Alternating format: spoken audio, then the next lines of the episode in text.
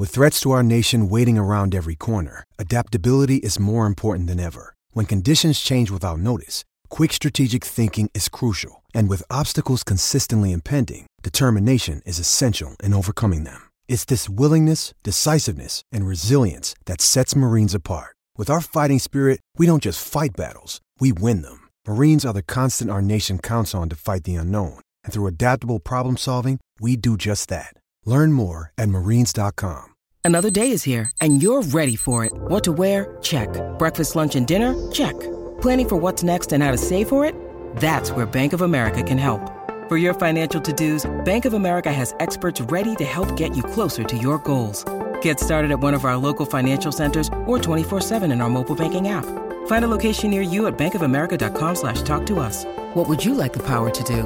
Mobile banking requires downloading the app and is only available for select devices. Message and data rates may apply. Bank of America N A, member F D I C. The Final Furlong podcast with Emma Kennedy is proudly brought to you by Tote. Get a ten percent boost on your winnings on all horse racing markets exclusively on tote dot co dot uk or tote dot I E. From the jumps with Paul Ferguson to the flat, although to be fair, jumps trainers are very much controlling the market for our feature race of the weekend, where the beloved Buzz, go on Jess Stafford with Oisin Murphy on board for Nicky Henderson, uh, is at the head of the market alongside M C Muldoon for Willie Mullins. So we will be talking about some jumpers, uh, but if you have not heard our Jumpers to Follow special, which is just the first of one, by the way, with Paul Ferguson, where there is a Final Furlong Podcast Gravy Train discount for loyal listeners, with a code given very early by Mister Ferguson, then check out the previous podcast right now on Spotify.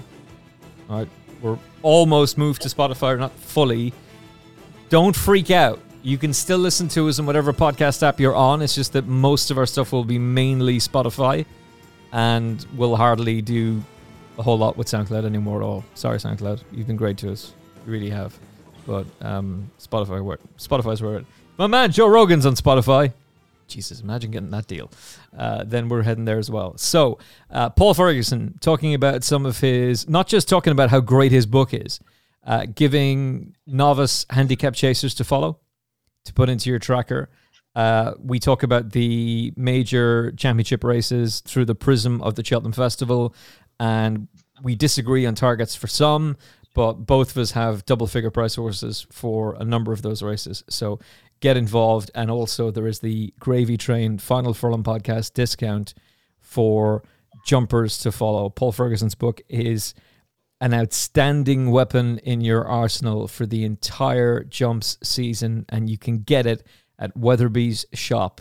So just Google or DuckDuckGo Weatherby's shop, and uh, the Final Furlong Podcast discount applies to the book, the digital copy, or the bundle. And he's also going to be doing a season-long service that goes along with that that you can get involved with too if you would like. So check it out, and Paul is on top form as always. And another man who will be in top form, of course, is the one and only, from the Irish field, Mister Rory Delargy. Hello there. And how are you on this Thursday afternoon, sir? I can't complain, I have to say. Good stuff, good stuff. That's not what you were saying off air, but that's good. Let's keep that off air. Uh, the Phillies Mile, so the Bet three sixty-five Phillies Mile on Friday will be live on I T V four and, of course, on Racing T V. The current market is headed by Inspiral, who heads the betting at a best price five to six. No, not three to one. Did you, you say you, you go three to one, Inspiral? Yes. With, with Delargy bet, if you can. That's it. No, that I think you'll find. Actually, it is it is forecast three to one uh, with Proform, um, who do their own uh, uh, forecast price, but they tend to be bigger about shorter price horses than, than they might be because of the algorithm and that. But yes, that's a joke about Inspiral carpets. You see, Inspiral carpets, ah. carpet, Inspiral, eh? Not going to happen. I see. I see, I see, I see. Sorry. But obviously, uh, well, the bookmakers, if they had any sense, they they just make a three to one for the guineas, and then people would back it just for a laugh. Yeah, that would actually more than likely happen given this current state of the anti-post market, by the way, but um, also because of the joke. Uh, Proform, by the way, are class. Uh, Mise en Aussi for James Ferguson and uh, Oisin Murphy. Oh, shut up, shut up. thirteen to two. Concert Hall, who actually got in the windows enclosure last time out and is a horse that I've liked for some time. She beat Voice of Angels a few starts back, and Voice of Angels is about to run now as we're recording, so we'll see how that turns out. Seven seven to one is the best price that you can get. Magical Lagoon for Jessica Harrington and Shane Foley is elevens. Wild Beauty for Charlie Appleby and William Buick, elevens. And Majestic Glory, who, oh, so disappointed with on TalkSport two a couple of weeks ago, is fourteen to one. Right, so having just been bought by uh, Doreen and Michael Tabor. So Ryan Moore taking over and falling asleep in the stalls and getting beaten. Right, what's your thoughts? Is this just a case of Inspiral out- outclasses them, or are we going to see a potential star emerge from Coolmore, from Qatar Racing, uh, from Jessica Harrington? What's your thoughts? Yes, yeah, it's, it's worth bearing in mind with this Newmarket meeting that um, um, last year it seems like either rail was favoured, depending on whether, I don't know whether they had the, I think they had the stalls against the far rail on the opening day and against stand side on, on the uh, on the Saturday. Whereas this year the stalls are going to be in the centre, which might make a little bit of a difference. But it's always worth looking at uh, for the autumn meetings in Newmarket when the um, uh, when the pace is is uh, one side or the other. There's always a chance to come across to the rail, um, which can be a, a big benefit, and that sort of swung around last year. Whereas the far rail was seen to be favoured on the Friday, and the near side rail uh, favoured on the Saturday. Um, but that seemed to be quite a big um, bias at the time. Uh, with the stalls in the centre, that should be less the issue, but we still saw a bit of a, a bias, uh, you know, far side to near side uh, through the last meeting. Uh, going is also worth bearing in mind here as well. Good to soft uh, for this meeting, which is pretty quick going into the Cambridgeshire meeting. Although in saying that, it is, it'll be drying out. They're not, they're not expecting any more rain in Newmarket. Could have soft at the moment. Um, I think going six, about six point five or something around there. I, th- I could see it being close to good ground um, by Saturday. Um, but uh, we shall see. Um, so all that, with all that in mind, listen, Inspiral's been very impressive, but she's also been, you know, uh, very seriously topped up as well. Mm. So whether you're getting any value with Inspiral at all, so on, I, I'm not sure. She has been very impressive, and you know you can look at how the form has, has worked out as well.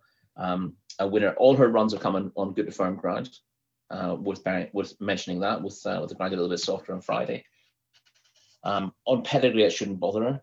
Um, you know, it's never really been a problem with the offspring of Frankel, particularly. Um, she beat Wild Beauty three and a half lengths uh, in the Star Stakes at Sandown. And that looks um, that looks very solid form now, um, particularly with what Wild Beauty has done since. And I'd, I'd have thought that Wild Beauty might just be the biggest uh, danger here, having gone and won the, the Natal Mistakes at uh, Woodbine last time, at a grade one there um, on good grounds. Um, she um, she showed him better form when um, uh, when second in the, the Sweet Solera after the Star Stakes. So she's going in the right direction. She fits the bill for me as, as a, a, a horse to back each way, because um, you often get people will automatically make the unbeaten filly second favourite here. Yeah, that's that's that's the way we tend to think. You've got an unbeaten filly favourite who can beat her. Certainly not something that's beaten her before, so, so that she's been she's beaten before rather. So that that knocks um, Wild Beauty down the pecking order. The fact that she's won a, a grade one last time out in the States, uh, um, or. Uh, Or Canada. Canada even. Um, What's that all about? Uh, Canadians are so insulted. Um, most people won't really take that on board, and they'll, you know, they won't want to try to get a handle on that form. Um, but it shows that Wild Beauty is happy being ridden um, out the back, which um, w- was potentially a benefit at the last meeting in Newmarket. Um, yeah, that's a good that, show. Last, you know, Jimmy Spencer um, was was back among the winners, um, riding Chile at Newmarket uh, last weekend. So w- with the ground a bit softer, that that might um that, those tactics might work fairly well. There's there's going to be pace high with Cachet and Inspiral's um uh, drawn next to that. Um, so they could come stand side uh, with a favourite taken over there. Mise en Scène, she could be she could be very good, but the bare form of the Prestige Stakes is is nothing special. Yeah, uh, I know you've had the the fourth has come out and, and uh, won a group race since, but. Um, the fourth was essentially a different filly, Hello You. She's talented, um, but she spoiled her chance by, by pulling too hard in, in a number of races, including this one. Um, she settled much better um, when successful next time out. Um, that obviously makes the um, makes the Goodwood form look a little bit better, but I think it's slightly misleading. Well, hello, she, you, hello, you. She won the race that we thought Majestic Glory was going to win, and it was just a bit of a mess. Like there was there were so many horses. It's actually a, a cautionary tale for this race because you had Girl on Film for Rafe Beckett, who had been talked up. You Jumbly, who was being talked up by Roger Charlton. Yes, he was warning it was a step up in class, and ultimately they. They all get beaten. Um, to a certain extent, they get fairly well held. And it's Hello You, who is pretty exposed, Cachet, and Escala, who finished one, two, three. So, slight cautionary tale there for this race. Yeah, I mean, that's um, that, that form's solid enough, the Rockville, the Rockville form, um, because, you know, um, Cachet is, um, is, has proven herself to be a decent filly at seven furlongs. Um, She's not really bred to stay a mile, and she didn't look to stay a mile when she was when she was tried. Although her, the way she ran on in the Rockville suggested she wanted it again, but I don't think I don't think um, that's the case. Um, but that's you know that's that's sort of by the by here. Um, yeah, Mise en Scène is, is bound to be um, second favourite out of thought here because you know she could be anything, and people people are more inclined to back horses who could be anything than horses who have a, a black mark against them. And Wild Beauty will be deemed to have a black mark against her because she was second to the favourite in the past. Mm. Um, that's the decent form. Her form is, is upwardly mobile all season. She's improved with every start, essentially. Um, and she seems a little bit better um, on on easier ground. Uh, it was good to firm at Sandown. Um, she's She was a winner on heavy in her maiden. She won a novice and good to soft at Newbury as well. So conditions will be fine for Wild Beauty. Um, and I'd I'd be inclined to back her each way. I mean, you got a nice you got a nice um, uh, shape of, of the race. Nine runners at the moment, so even with one non-runner, you're still getting three places. Yep. And that's Charlie Appleby, by the way, in the background, going, "Don't give it away, Rory, for God goodness sakes." If there is a, a bias to be had here, I think it'll be towards the high numbers. Uh, looking at, at, at where the the majority of the speed is, uh, and if they're like if they're going to head to a rail, it seems they're more likely to come stands rail than far rail from what I saw the last the last two meetings here. So that makes might might make it difficult for Mise en Scène, who doesn't have anything to pull her along on the far side of the track, uh, um, and that you know that might just be her undoing here. So uh, with the favourite very short and sure to be over bet, and I, and I, I don't mean for a second that she's not she's not a likely winner here. She is the likeliest winner, but it's very hard to imagine she's going to be valued given um, given how well talked up she is. People will back her at almost any price. Yeah. So that's kind of what I I, I don't necessarily want to I don't want to lay, but I do want to look for alternatives in, in races like that. So um, for me. Um, Wild Beauty is the obvious alternative. Yeah, I'm I'm with you, brother. I'm completely with you. Uh, in the last seven years, Aidan O'Brien trained three consecutive winners in the race from twenty fourteen to twenty sixteen. He then had the, I'll try and get this right. I think he had the second. Yep, September was second. Then he had the third, second, third. And he's only representative of his concert hall. And last year, he didn't know what he had. Hey, hey. Hey, hey, hey. In uh, Mother Earth, who ended up going to the Breeders' Cup. And, of course, it did her no harm at all. Uh, and Love, of course, got beaten in this race as well. Who will now be your Breeders' Cup Turf winner this season. You wait and see. Watch. Uh, so, look. Magical Lagoon was the horse that I was interested in when I was looking at this race last night. But the more I look back at it, I was quite disappointed with Al Albula, the Niarchos horse, getting uh, turned over. Now, maybe she just didn't run her race for whatever reason. But I just think that Concert Hall is on the upward trajectory, and she has form at Discoveries, who I think an awful lot of. So she would be my play in the race. But um, I I would put nobody off Wild Beauty. I think Wild Beauty is a, a massive price. And I also suspect that a lot of bettors are going to look at Wild Beauty and think, Woodbine last time out. Who gives us stuff about Woodbine? Well, Naomi Tucker did warn you that the um, juveniles are improving over there, and uh, Rory's giving her a positive mention, so take heed. Take close heed. Um, as we move on to the Saturday, the first race we're going to talk about is the greatest juvenile race of the season, any season, any year, anywhere on the planet, and that is the Godolphin Flying Start Zetland Stakes. Rory loves this race. He loves it. He loves this race so, so much. Uh, there's been so many high-class racehorses who have run in this race, and uh, he cannot wait to see future Derby winner Bluegrass bolt up. Isn't that right, Rory? Uh, yes. Um, your uh, your love affair with the Zetlands uh, continues apace. Um, Nothing wrong with it. Listen, it's a it's a it's a smashing race for slow horses. Yeah. Uh, so, how how how dare you, sir? How dare you? Uh, it it it has thrown up um, it has thrown up a few decent horses in uh, in recent years, of course. Um, Coronet. It's a, uh, it's a strange old, a strange old mix this year. Um, uh, there's a, a few of these are not really bred for it. Uh, notably, Bluegrass. Yeah. So yes. Did win over a mile last time out, and mm-hmm. clearly uh, starting off over seven fronts, moving up to a mile. Uh, again, we, we, we've seen this often enough before. Galileo um, very much stamps his stock in that it doesn't really matter if if the um, if the dam had stamina limitations. Galileo always tends to impart stamina, um, but uh, not like not Gold Cup stamina, um, but you know, stamina for a mile.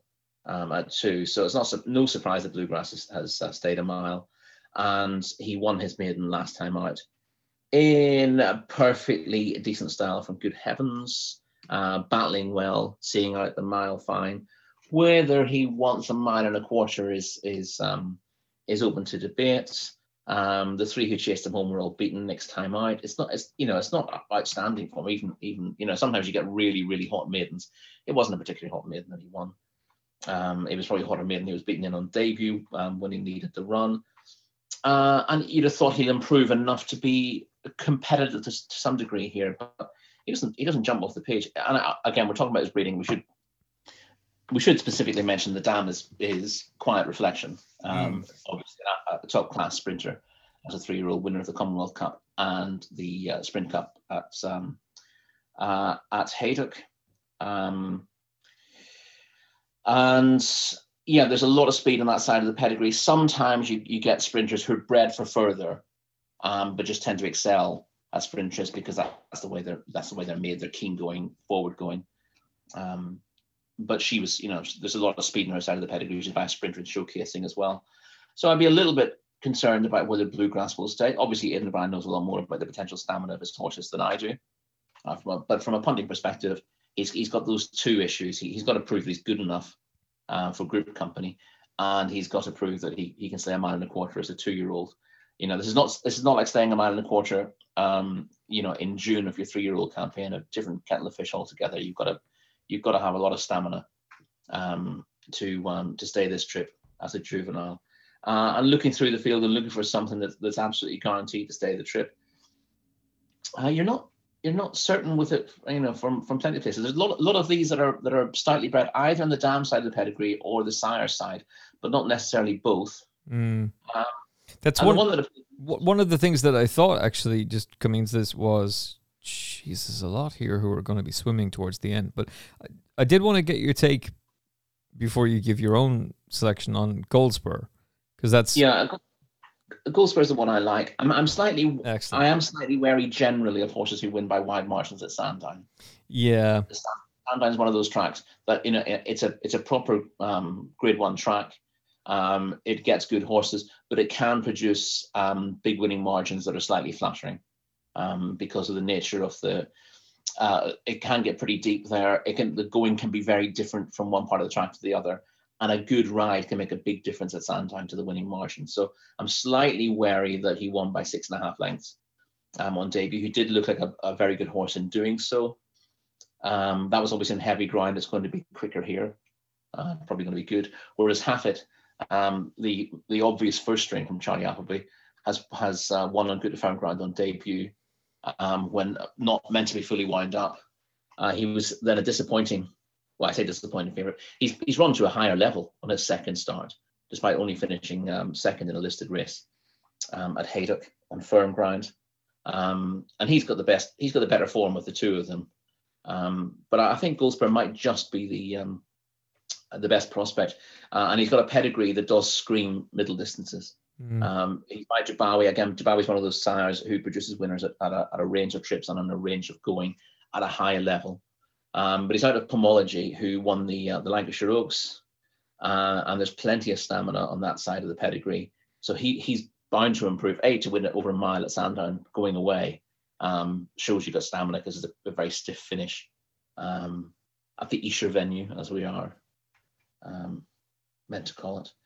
So he will um, he'll improve for the step up and trip, but I think he's he's a pretty interesting contender here in a race where um, you're guessing a little bit with um, with the stamina requirements of a of a few of these. Um, But yeah, I'd be I'd be happy to stick with him. Sorry, the other the other one of of interest in the race, and I'll I'll obviously decide exactly where to throw my hat um, come the day. Um, Unconquerable, if he was a price, ooh, would be very interesting here. Okay, Frankie de Torre back on board again. He showed improved form um, when um, when third to to um, Royal Patronage in the Royal Lodge, um, and that's a. Um, That's a decent piece of form. Uh, obviously, he went pretty hard that day, um, and I thought he, you know, he wasn't beaten that far in the end. Obviously, the runner-up was paddling a little bit late in the day. Um, it maybe suited him to be held up on that race, given they pressed on quite a long way from home. Maybe he's a bit flattered by it, but again, he's he's going the right way, and he stayed very well. And he is bred tonight. I don't know about Churchill in terms of of what he's going to produce. Um, well, that's the thing, yeah. Um, and he wouldn't be, but he wasn't, you know, Churchill, I think is specifically remembered for his absolutely blinding speed, but obviously he was a top class miler. Um, but the on this on the dam side of the pedigree, absolutely loads of Ballymacall stud um, stamina. Uh, and that family, all those families, the Ballymacall stud families are all absolutely, um, you know, very old fashioned breeding. Um, most of the horses would stay two miles given the opportunity, um, and he comes uh, Unconquerable comes from the family of, of Derby winner North Light, um, out of Sought Out, who herself stayed two and a half miles.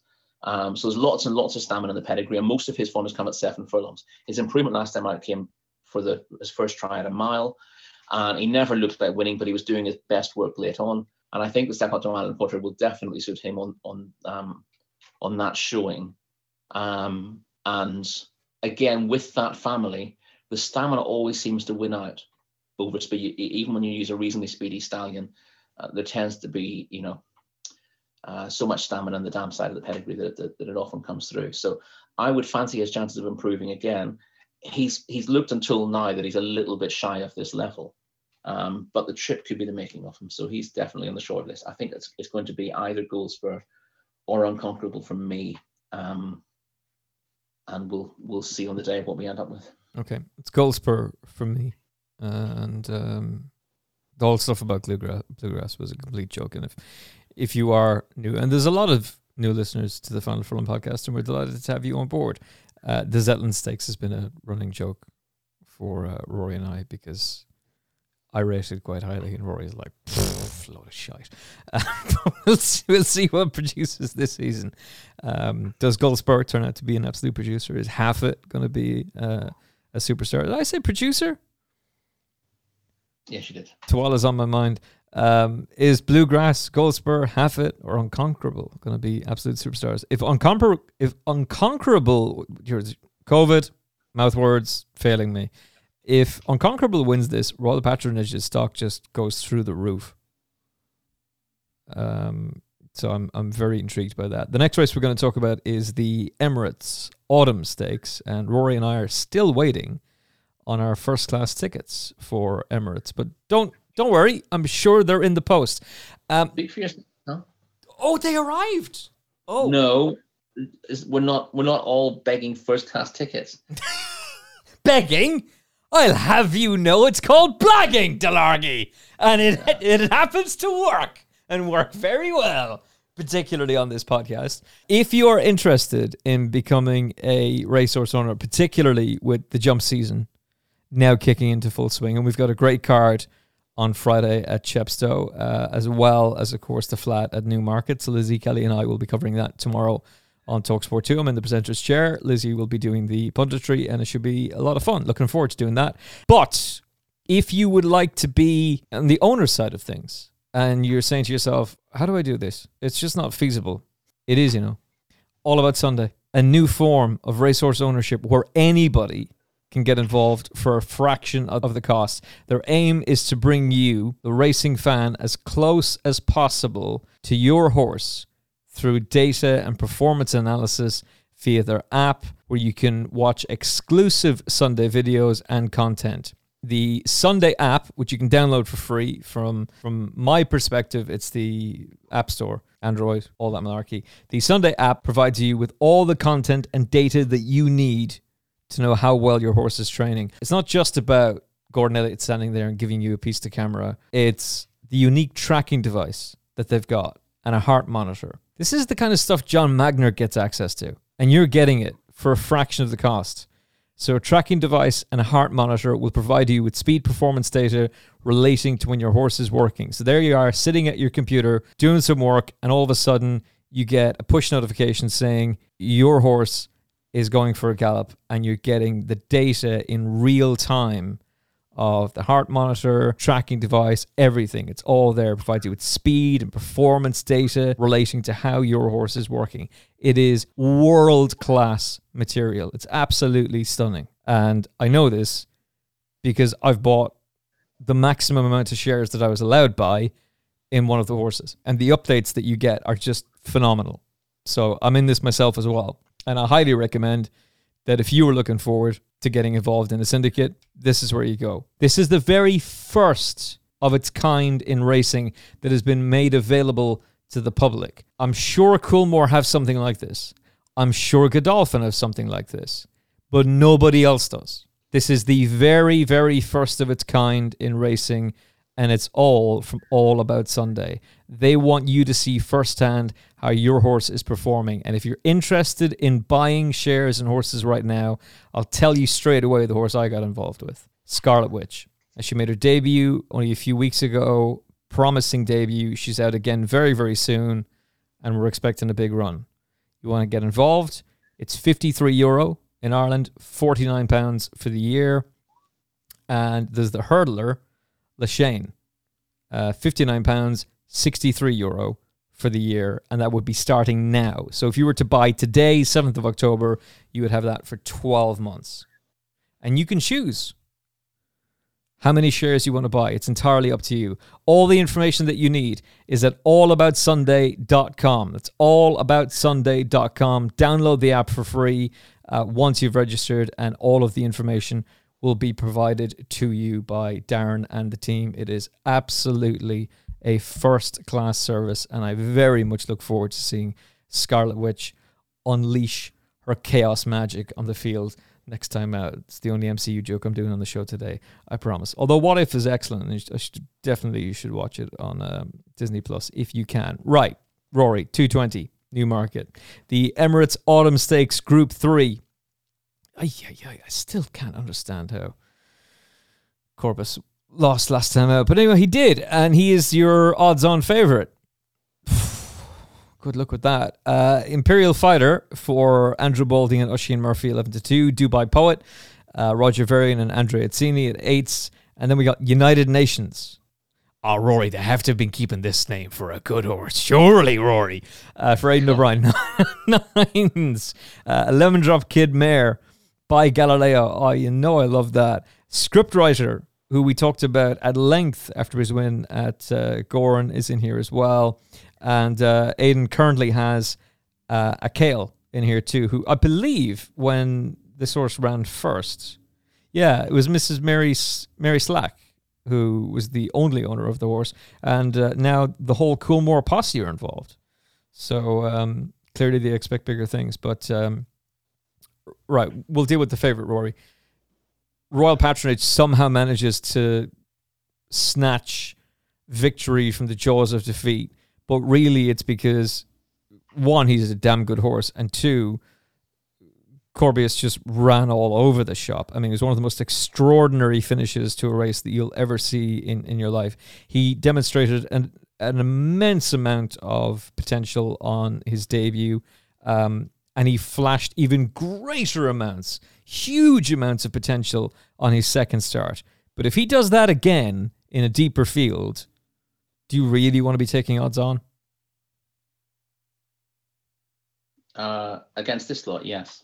Ooh, Delargy coming in hot. I mean, I'm not, I'm not, I'm not mad to take odds on, but I think, I think you're being very harsh on him. Ran, ran all over the place. Delargy, he was punch drunk. Yeah, that's not running all over the place, is it? He ran, he ran straight, but he didn't, he didn't get home having, having travelled so well that he was, that he was, um, uh, produced a lead quite let a me, long way from. Let me just. Then, is this our friend Simon Holt? And Unconquerable. It is. As they All race right. on towards Let's the final two furlongs. This is courtesy of Racing T V. Coribus out in front from Royal Patronage. The others all got to go to catch him. It's Coribus who's over. Kicking away, running down into the dip from Royal Patronage. Masakela perhaps running a bit flat today. Then Unconquerable, but Coribus is fairly charging up the hill. Four lengths clear. Here comes Royal Patronage, who's rallying gamely, and Coribus suddenly idling in front. Coribus suddenly is all out from Royal Patronage. It's tight. Oh, Royal Patronage on the near side diving at Coribus. Still the GOAT of commentators, by the way, Simon Holt. He's absolutely brilliant. Um, so he doesn't run all over the place. The petrol tank just goes empty. It just he just stops. And whether that's he idles in front, it's a lack of experience. Maybe Buick pushed the button too quickly. I don't know. I was really keen on him in this. I was very excited about him. Um, and I, I I was I I was getting ready to go on TalkSport and go, We've we've seen the birth of a star, and then I'm like, what the hell do I say now? what the hell do I say now? Jesus Christ, without without going, what the fuck was that? Uh, it was an extraordinary finish. So you think he'll just outclass these? He'll learn from that and outclass these? Yeah, listen, he didn't... You, you talk about how he stopped. You make it sound like he finished tailed off last. He was beaten in the neck. I never said that.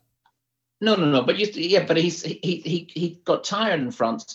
Um, I, I'm more than happy to, to... to. There's nothing to forgive, is the bottom line that I'm saying here. It's not like, well, we thought he was quite promising, but oh, what an ugly performance. It was it was a wonderful performance for for the majority of the race. Royal, I I, I put Royal Patronage up um, uh, for the, the Royal Lodge and the Irish Field. You did? Uh, I thought he was massively underrated based on what he'd done at York. Um, you know, everyone seemed to take that that as a fluke, but he produced a really good time um, in taking on his rivals from the front. And he couldn't live with Coribus at a, at a crucial point of this race. And it was just, Coribus just lulled William Buick into a slightly false sense of security. He was traveling so much better than than Royal Patronage, who is a bit of a fighter, uh, that Buick thought, well, the time is to put the runner up to the sword um, and crack on. And he did. And he's and he's initially set off strongly up the hill. But this was only his second um, run on the back of a maiden win, where he didn't really have to, to you know, um, didn't have to do an awful lot to win that. Uh, given the class that we know that he has. So the first time he was really asked to race, and he just, you know, he produced it all in one go. Um, and then he's got, you can say he idled, he got tired. You know, the idea of, of idling when you really are, if there was something with him, he'd have gone further and further clear. He clearly wouldn't have. He made a big, big effort to go clear. And that's told late on. But if he'd been asked for that effort a little bit later, if his jockey had known exactly how good he was going into that, then he would he'd have ridden him slightly differently, and he'd been he'd have been a cosy winner. Um, you need to do better as a rule uh, to win the Dewhurst compared with the with the Royal Lodge, but I don't think this looks an, an especially strong Dewhurst on paper. Um, when you consider that um, on, on the time form figures, Imperial Fighter, who was beaten two and a quarter lengths uh, by a certain Royal Patronage last time out, that's the, that according to time form is the second best form in the race, and clearly Coribus has the beating of Imperial Fighter on a line through Royal Patronage anyway. So it's difficult to be against him. I'm, I'm, am I going to put him up? I, I don't tend to put up odds on trots. I might, if I can't find any angle against him, including an each way angle, looking for a place at a decent price, I'll probably write the race up with him as a selection, but not make him a recommended bet. Um, but in saying that, you know, I don't, as far as I'm concerned, it's almost all positive. Um, yes, if he does something similar again, then you start having questions about whether he's really seeing it out. But um, that's a big performance for a horse having a second start in terms of the the, the uh, time figure he produced, in terms of the, the rating he produced. So even though he managed to snatch defeat from the jaws of almost certain victory, um, I, I don't think you can knock him too much for that. Um, and if this was a, this if this was a really strong field, then sure, I, I'd, I'd be inclined to find something against them. The O'Brien horses might be a lot better than than um, than we've seen of them. And um, we've already seen Aidan O'Brien produce one off a long break uh, to win a, a Group One. So um, I wouldn't be at all surprised if we um, uh, if we did have uh, improved performances from from the uh, O'Brien runners here. But yeah, they would need to be marked improvement. Um, who's your favourite O'Brien horse in the race? United Nations. Yeah, you know, on, on he's a, listen, he's he's a very nice sort on paper. Uh, Ryan Moore rides him. He's bound to improve a chunk um, for for that maiden win first time out. But again, you know, half the issue here is we're talking about Corribus. Uh, even if you've got the talent to take a a group race on the uh, uh, on the back of um, Uh, an impressive maiden win, you know, inexperience can find you out there. Mm. So, you know, there there is potential to come from those who've had one or two runs, the, the Dubai Poets and the Script Riders and the the A C A Ls and the United Nations in the race. But based on what we've seen in them so far, uh, I'm happy to um, uh, to stick with Corribus here.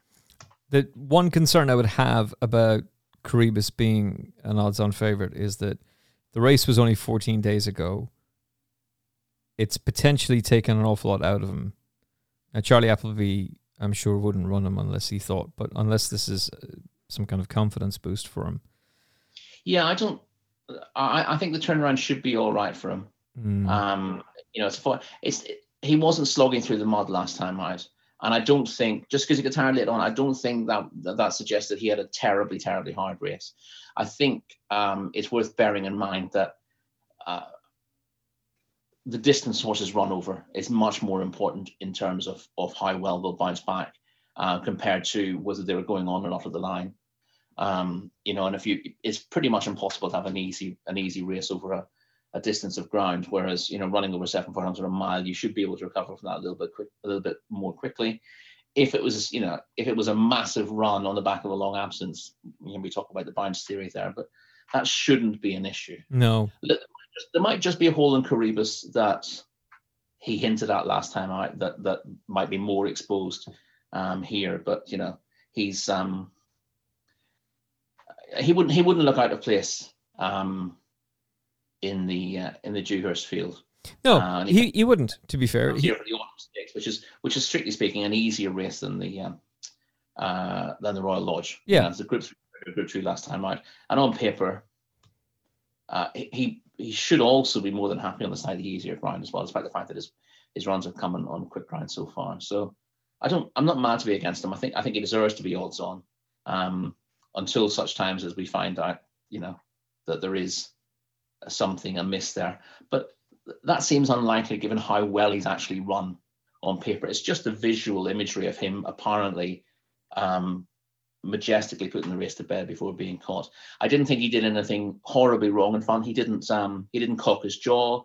As you said, you know, you said he was all over the place. He didn't he didn't run around the track. He didn't show signs of temperament.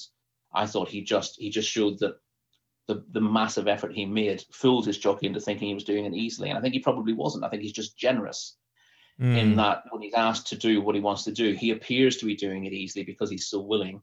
And then when you ask for that big effort, there isn't there isn't necessarily something there to back it up. Whereas a lot of horses, you need to keep asking them for their effort to get everything out of them. Yeah. Um, and he he seems to deliver that without uh, being asked too much. And to and be fair, like, he he did travel very strongly on his debut when he beat a horse of experience who's gone on to win since in Saga. So it it could very well just be a case of that he travels very strongly through these races. It's yeah, just and listen, we. We've, if this if this was a Group One, I, I'd have my, my questions. We've had horses like this before, um, who look like they must be absolute monsters, and we had horses this season doing it. Um, just looking at something from a feed earlier on, um, talking about Al-Azzi in the spring. I know this is a different kettle of fish, and we're looking at older horses compared to two-year-olds. But horses can can do the running on the bridle and look like they're monsters. And you may, you look at them beating Group Three opposition, you think, oh, that would definitely win a Group One because he's done that on the bridle. So think how much better he will be. The mm. the assumption is that when you ask for another gear, another gear will be there. But often horses who do it on the bridle like that, they're in top gear. They just don't seem to be because you don't have to push and shove them to get there. It's push button, you know, it, it's push button acceleration rather than pushing and kicking acceleration.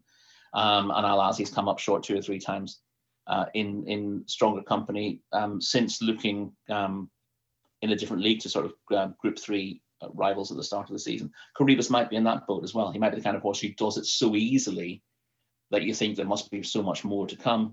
And of course, when he was asked for a secondary effort to keep going last time out in the Royal Lodge, he couldn't find that. And maybe that might be an ongoing theme uh, with him. But even if it is, I think he's good enough to win this. I also wonder, just on, on a final note on this, about the fact that Aidan's running three.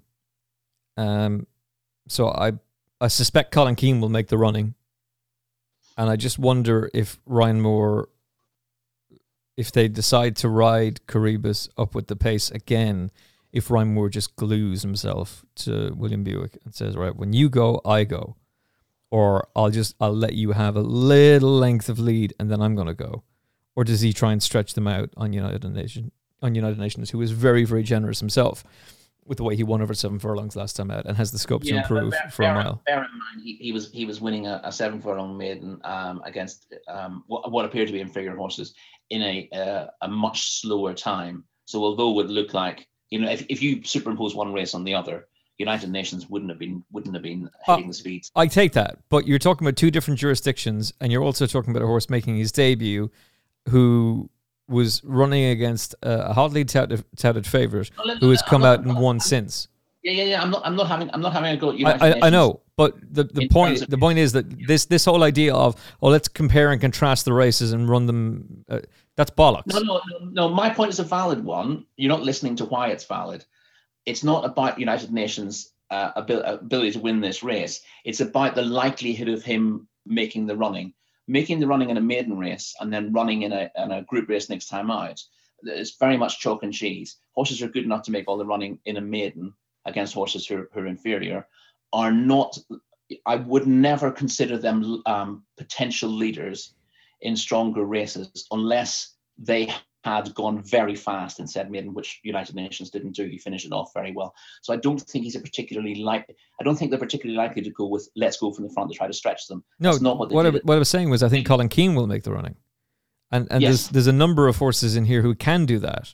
So it, it could end up being a strong pace, but I think that what they'll do with United Nations, script writer is another one as well who could end up being underestimated in this race, um, particularly given the fact that he now has the additional experience as well. Is that whoever it is, whether Dubai Poet is a horse that I, I struggled with an awful lot. And I, and the only reason I discarded him in the end is because I can't get Roger Varian's horses right. I just, for whatever reason, I can't get his horses right. So I just went, I'm just discarding you. I'm, I'll, I'll have to move on. There's no doubt in my mind that Corribus is the most likely winner of the race because of the potential he shows.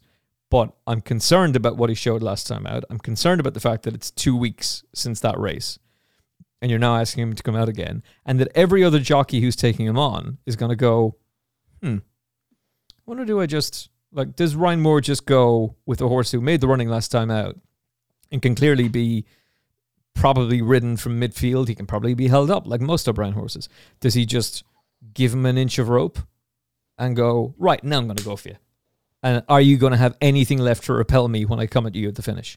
And does that apply to Dubai Poet? Does it apply to Imperial Fighter? It could apply to anything.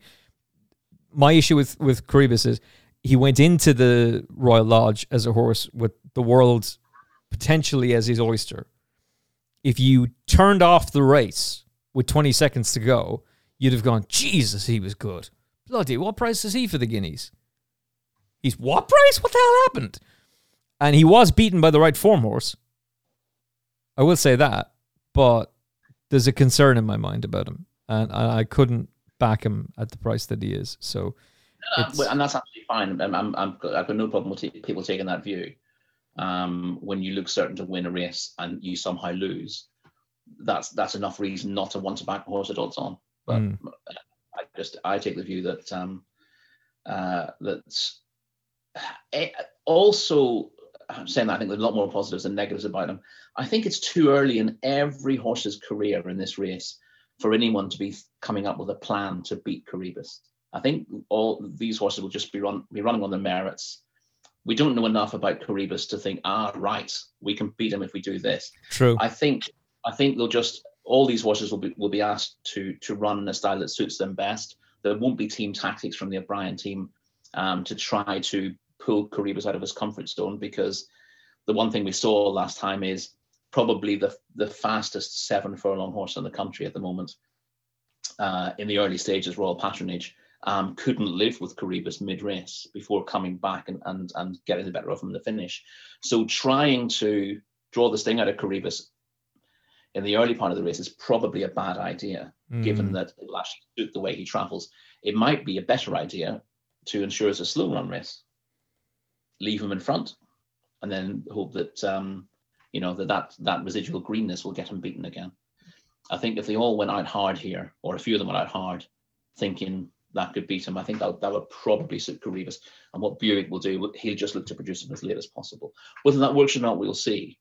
Um, and maybe somewhere down the line, people will get will start form, formulating plans to um, to find the chink in his armour. But he's only two races into his career. Most of these are in, in a similar boat, and it doesn't really do with promising two-year-olds to start messing around with him. Yeah. Um, They're all big babies. Who knows who yeah. is the best horse in it? it? It could be United Nations. It could be Scriptwriter. It could be Imperial Fighter. It could be Corribus. We don't know. But but we'll know more on Saturday. And if this was ten years ago, uh, a pint bottle of Bulmers would probably have been smashed and Delargy and I would be pulled apart from one another. But thankfully, we're not Matt Chapman and it would never resolve and anything like that. Uh, the Darley Dewhurst Stakes, Native Trail.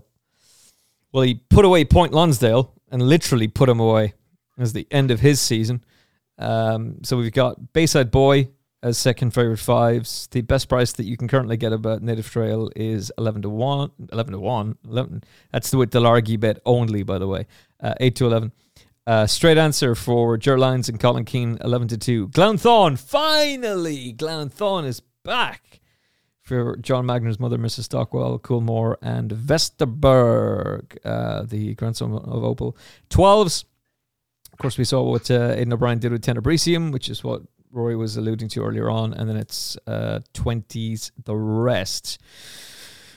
All right, Rory, does Native Trail just blow this field apart, or is there something in here? Who can beat him? Um... I think the likelihood is that he's going to take plenty of beating. I just managed to crash my uh, my laptop doing that. So, um, yeah, he's, there's been a lot uh, of toing and froing in two-year-old races um, this season, and not we haven't seen too many outstanding um, performers, but he's the one who probably um, best fits that bill, uh, given how well he won last time out. There was no um, there was no question about who the horse to beat. Um, that day was, and there was absolutely no question about the manner in which um, he did go and win the race in the end. So he's a, a hard horse to um, to oppose here. Um, he looks very good. Um, again, he's going to be a very short price, and I, as I've said before, I'm not inclined to to um, uh, to put up short price favourites, even if I think they they will win as um, as selections as such. Um, Um, yeah, there's um, there's no reason to be against Native uh, Trail here. It's not a big enough field to, to worry about the draw. Sometimes the you know um, there can be quite a strong bias to those drawn high uh, in the Dewhurst. Um, we've seen a few uh, races with in big fields over the years. I made a big deal of this last year about um, how um, how even relative outsiders um, were um, were running big races in the Dewhurst if they had the benefit of the stands rail. But in an eight-runner race, um, that bias tends not to exist as much, and it tends to more likely to go to the best horse. And um, the best horse here, by, by some way, is Native Trail. So uh, he needs to run below form not to win, quite frankly. I don't, I don't think there's anything in this race that can improve enough to get um, to match his, his national stakes win last time out.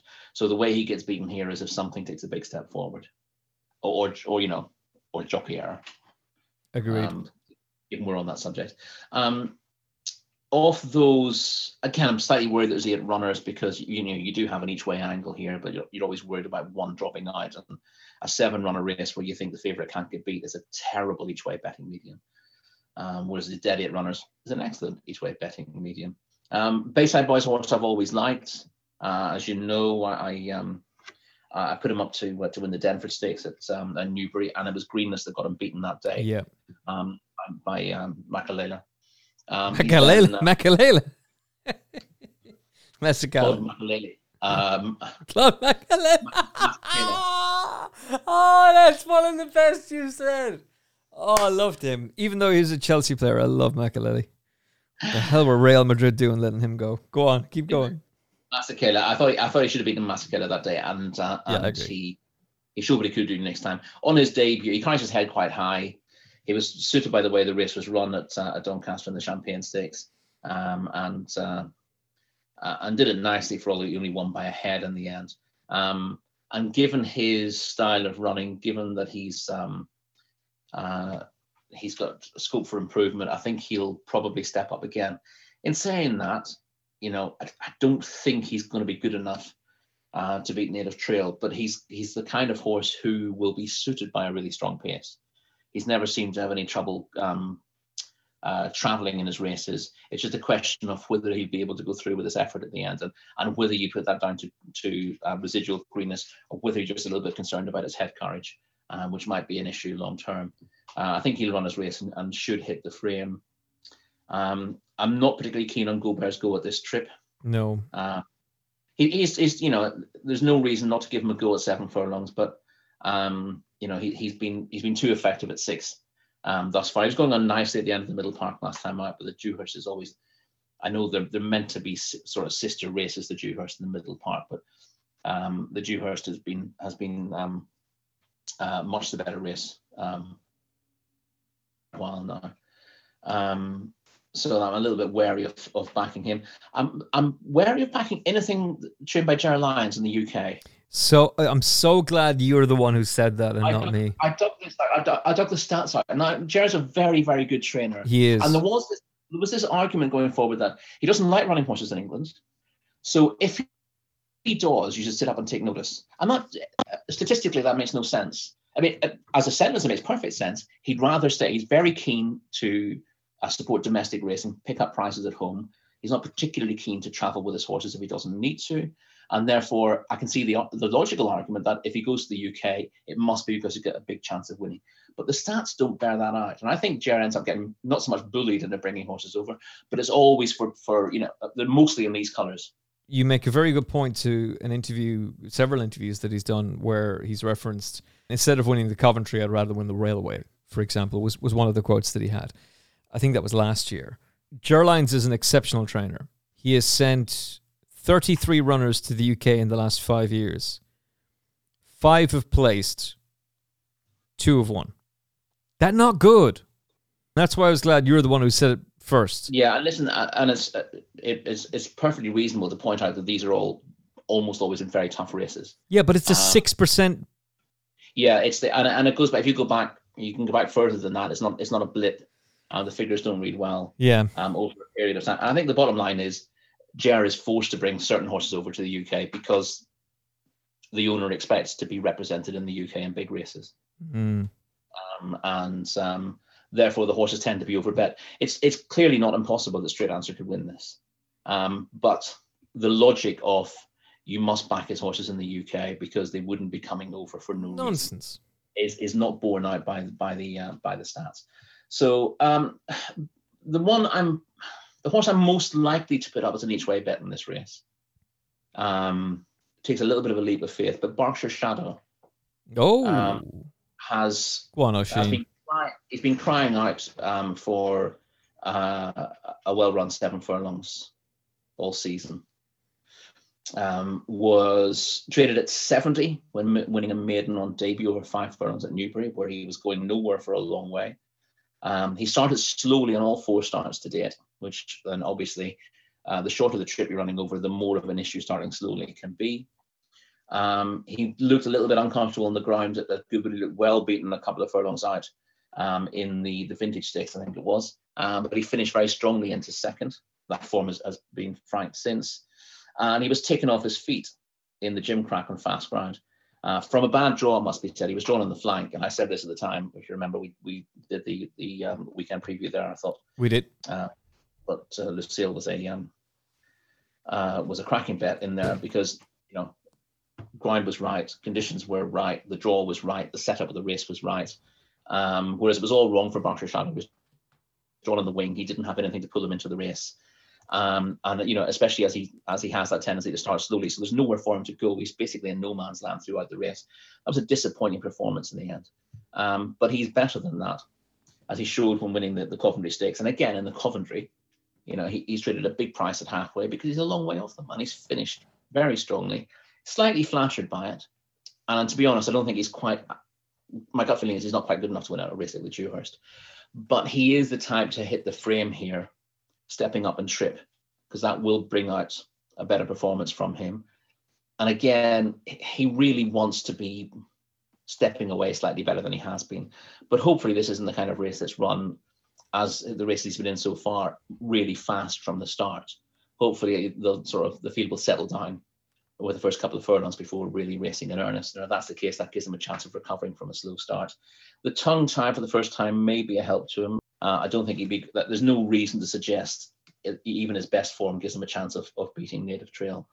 But um, if the others try to have a go at Native Trail and are beaten off one by one, um, then Berkshire Shadow is the kind of horse to be challenging latest and going on at the finish. So I can see him picking up places, and he's about twenty-five to one. So you're getting five to one about him running on into third, which seems realistic to me. twenty-fives, first time tongue tie. Go on, Oisin, get the money for us. Uh, Ger Lines this season. Five runs in the U K, one place. To thee, Together for Racing International Cesarewitch Handicap, where we've got Jumps Trainers dominating.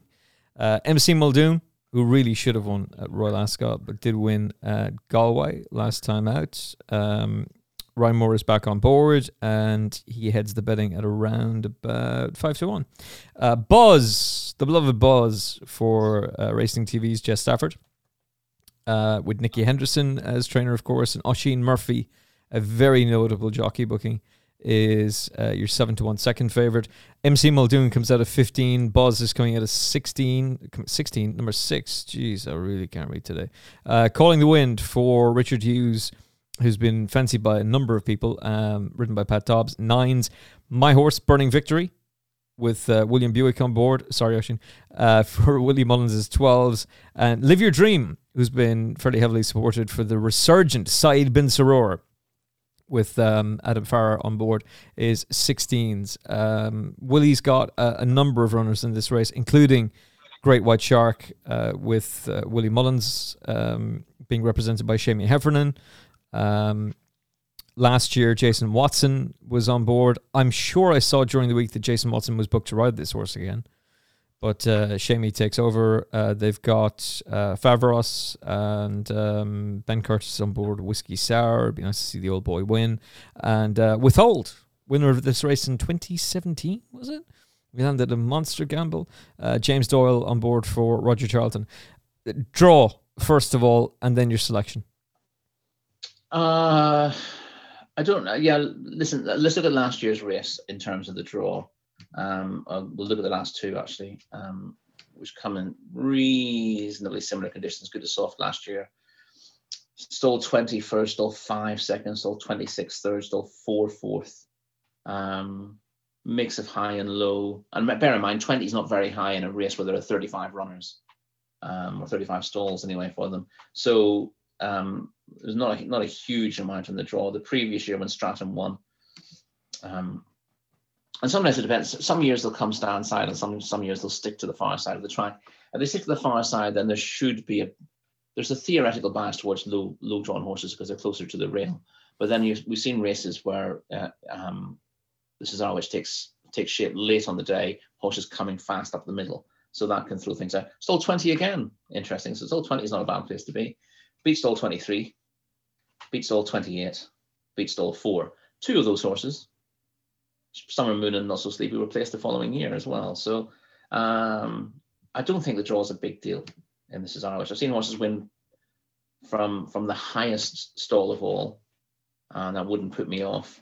Um, and there used to be a, sort of a general um, uh, a general idea that you wanted to be drawn um, low, which I think has been blown out of the water to a degree. But being drawn low is not a bad thing. Um, it's just not an absolute. It's just not an absolute essential. Okay, who who are you with? Well, Willie, you got to start with Willie, Willie Mullins, don't you? Uh, he's won the last three. This is beginning to look like a little bit of a, well, not quite a waste of time for other trainers getting involved, but um, the fact that, that Willie Mullins has done so well in it and has been able to lay horses out for it, you know, it doesn't matter whether they've been running on the flat or over hurdles or whatever, um, they tend to be the ones to um, to pay attention to. So you've got Micromanage, you've got Whiskey Sour, M C Muldoon, Burning Victory, Great White Shark again, um, who's not been seen in the flat since winning this last year, and Foveros. And of those, I would favour Foveros. Oh, I think Ray Dawson's a decent jockey cooking. Yeah. Um, I don't want to be rude to Aubrey McMahon, um, but he wouldn't get many outside rides. Um, and um, uh, this horse ran an absolute cracker. That's the polite he, way of putting it, Rory. Well said. Traditionally really hot um, qualified riders handicap at the at the Galway Festival. The Connaught Hotel um, qualified riders premier handicap. You don't get many premier handicaps um, con- confined to to essentially to amateur jockeys. Uh, but Foveros ran, ran really well, ran his best flat race there, um, to be n- narrowly beaten by Coulter. Um, the way the race panned out, panned out he, he looked like he was the best horse in the race. He traded fives on in the run.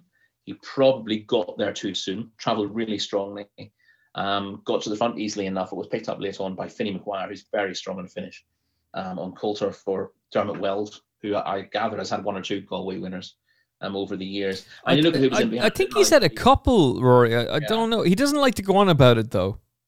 Yes. But the, the horses in behind are interesting as well. This, this was not a, a, any kind of weak handicap. Literally Chi in, in, in third for Harry Fry and the J P Connors, Hook Up fourth, Linwood Gold fifth, My Sister Sarah, Royal Illusion, Exchange Rate. Those are the next five or six horses home. This is a really deep handicap. Mm. And Foveros, racing off a mark of eighty-three there, uh, with young Aubrey claiming seven pounds, the owner's son, um, gets to run in the Cesaro Wish off a mark of eighty-seven. And I think that's lenient. I think that's lenient, given the, you know, the, the whole issue about races like this is that Um, when you look at the form on either side of the Irish Sea, it looks reasonably tight. And then you run the race and the Irish finish first, second and third. Um, and it's the same issue we have um, uh, over hurdles at the Cheltenham Festival. It's not like the Irish horses look like they're miles in front and every year they complain how badly treated they are. Well, but they always, com- always horribly treated. How dare yeah. you? Um, but uh, there you go. So I, if you actually crunch the numbers here, if you if you look at the, the time form adjusted ratings, Um, the Irish horses come way down the way down the pecking order in terms of, of how they come out. Um, but it's it's just the type of horse who, who who thrives in this kind of environment, and the kind of the you know the fact that it's it's a two and a quarter mile handicap with a big field, and it tends to suit a certain kind of horse. And horses who've been on the go most of the flat season don't tend to thrive in this. Um, and Willie Mullins is finding the kind of horses that do. And of course, you know. Um, Tony Mullins trained the runner-up a couple of years ago as well. Uh, it's not just a Willie Mullins thing. It's it's it just suits um, the Irish programme, mm. essentially. And you get races like in that that race at Galway is one of those races that you, you just don't get in the U K, um, and it, it always ends up being really competitive. And the horses who are capable of, of running well there will always run well in a race like this is Irish. And Foveros gets in here near the bottom of the weight. It's eight stone four. Ray Dawson recently lost his three-pound claim. Very, very good rider for it. Um, I know you had the issue that Aubrey McMahon was claiming seven pounds last time out, but I don't. You know, Aubrey is a, a, a true seven-pound claimer. He's a he's a much better rider than he was three or four years ago. Um, but he's still not a not a, a top rider even by uh, amateur rider standards. And I think that you have to call Ray Dawson a jockey uplift here. Um, um, and he's very very lightly raced.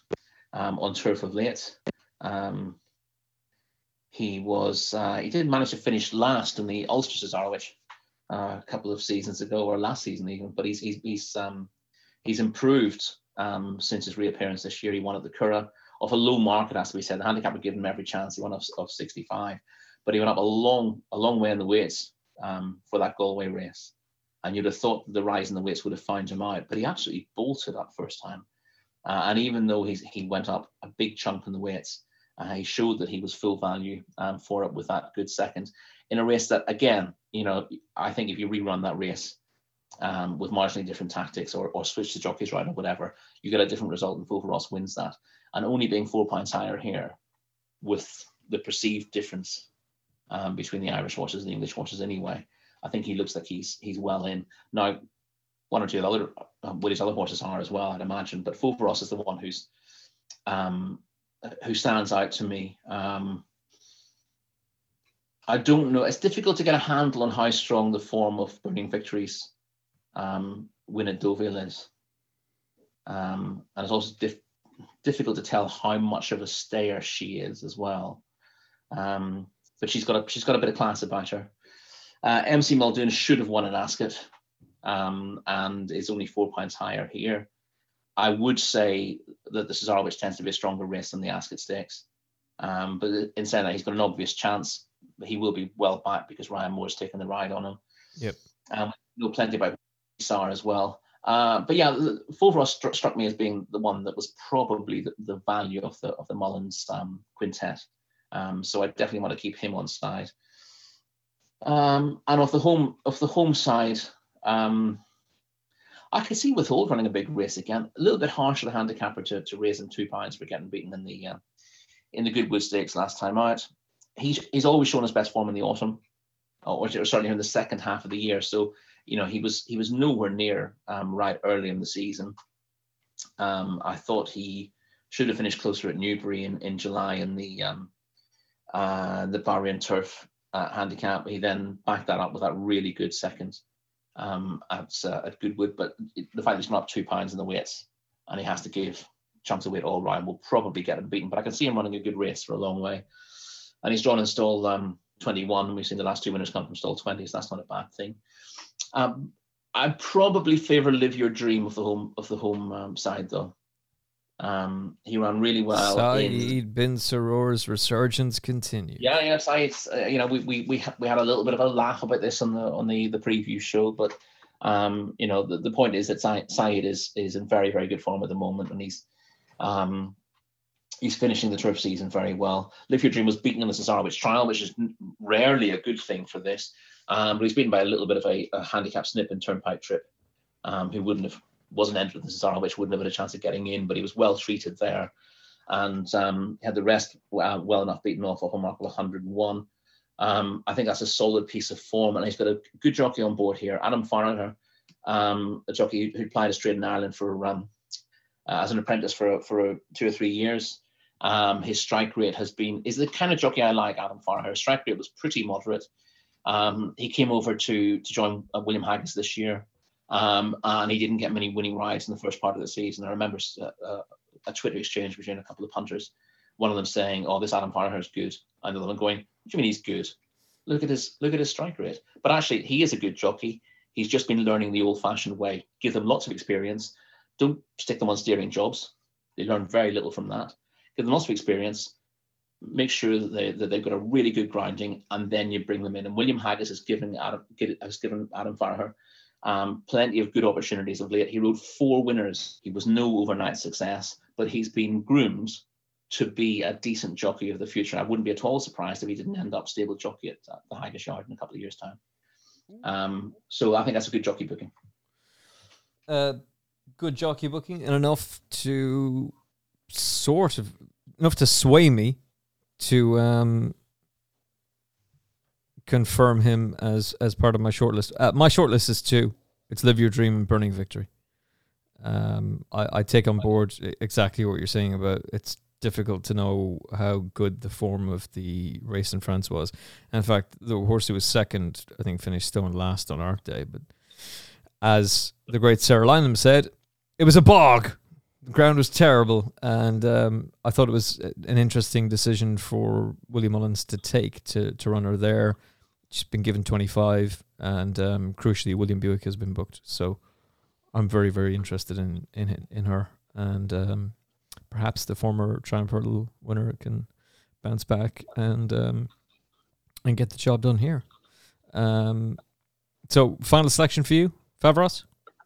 Well, as I'm, I, I'm not gonna, I'm not gonna come down with it. Favros is, is is my my initial selection in the race. Okay. Um, but you, final selection is different, different kettle of fish. I'll see how the track's riding on, on Friday, obviously. Yeah. And I'll be heading my piece for the Irish Field on um by well by Friday lunchtime, so I won't have much chance to see how the track's riding on Friday. But I'll see if it's, I'll weigh up the going, um, and then I'll I'll I'll relook at the race. I mentioned one at a massive price. Have you have you got the, the odds in front of you? Yes, I do.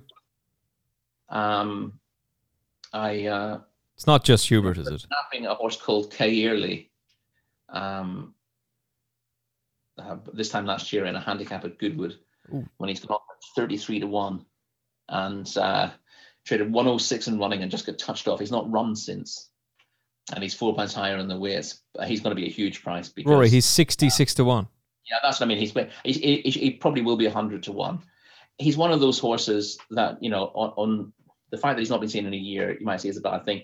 When I napped him last year, and it's one of the early pieces I've done for the for the Sporting Life as well, I, I pointed out that that uh, um, a long gap was probably a positive for him. He's a horse who's done all his best racing when he's fresh and when there's given the ground. He'd probably want it slower than it's going to be, so he'd need rain to fall um, to have a, a, a decent chance. But you know, he went through that race at Goodwood like the best horse of the way. It's all, it was an absolute kick in the teeth to see him um, getting beaten. And, Um, half a length. Know, one, you kind of, yeah, it hurts when that happens. Um, you were still a yeah. Crown Naps champion twenty twenty, though, Rory. Don't worry about it. It's okay. Oh, yeah. That's just uh, just the way it goes. But yeah, he's he's listen. He's if you if you want to throw a cunt the ball at a, at a rank outsider, um, it's difficult. He's a little bit. He's he's either going to run a huge race or he's he's going to trail home way behind them. Um, but the fact that he's been off for a year is not necessarily a bad thing. He's a horse who's, who's traditionally gone well after a break. Um, he's no spring chicken now. He's a nine-year-old, uh, and he's clearly had one or two issues. But um, I wouldn't be enormously surprised uh, to see a big run from Kayuri at a big price. And as I said, sixty-six to one would probably look short on the day. It could be very, very big indeed. C A Y I R L I. And uh, second run after a wind operation, drawn in nineteen, number twenty-two currently for Seamus Durack, sixty-six to one. But Rory thinks that price could be bigger, which means that's code for the final Furlong Podcast Army to hold Mad Tough.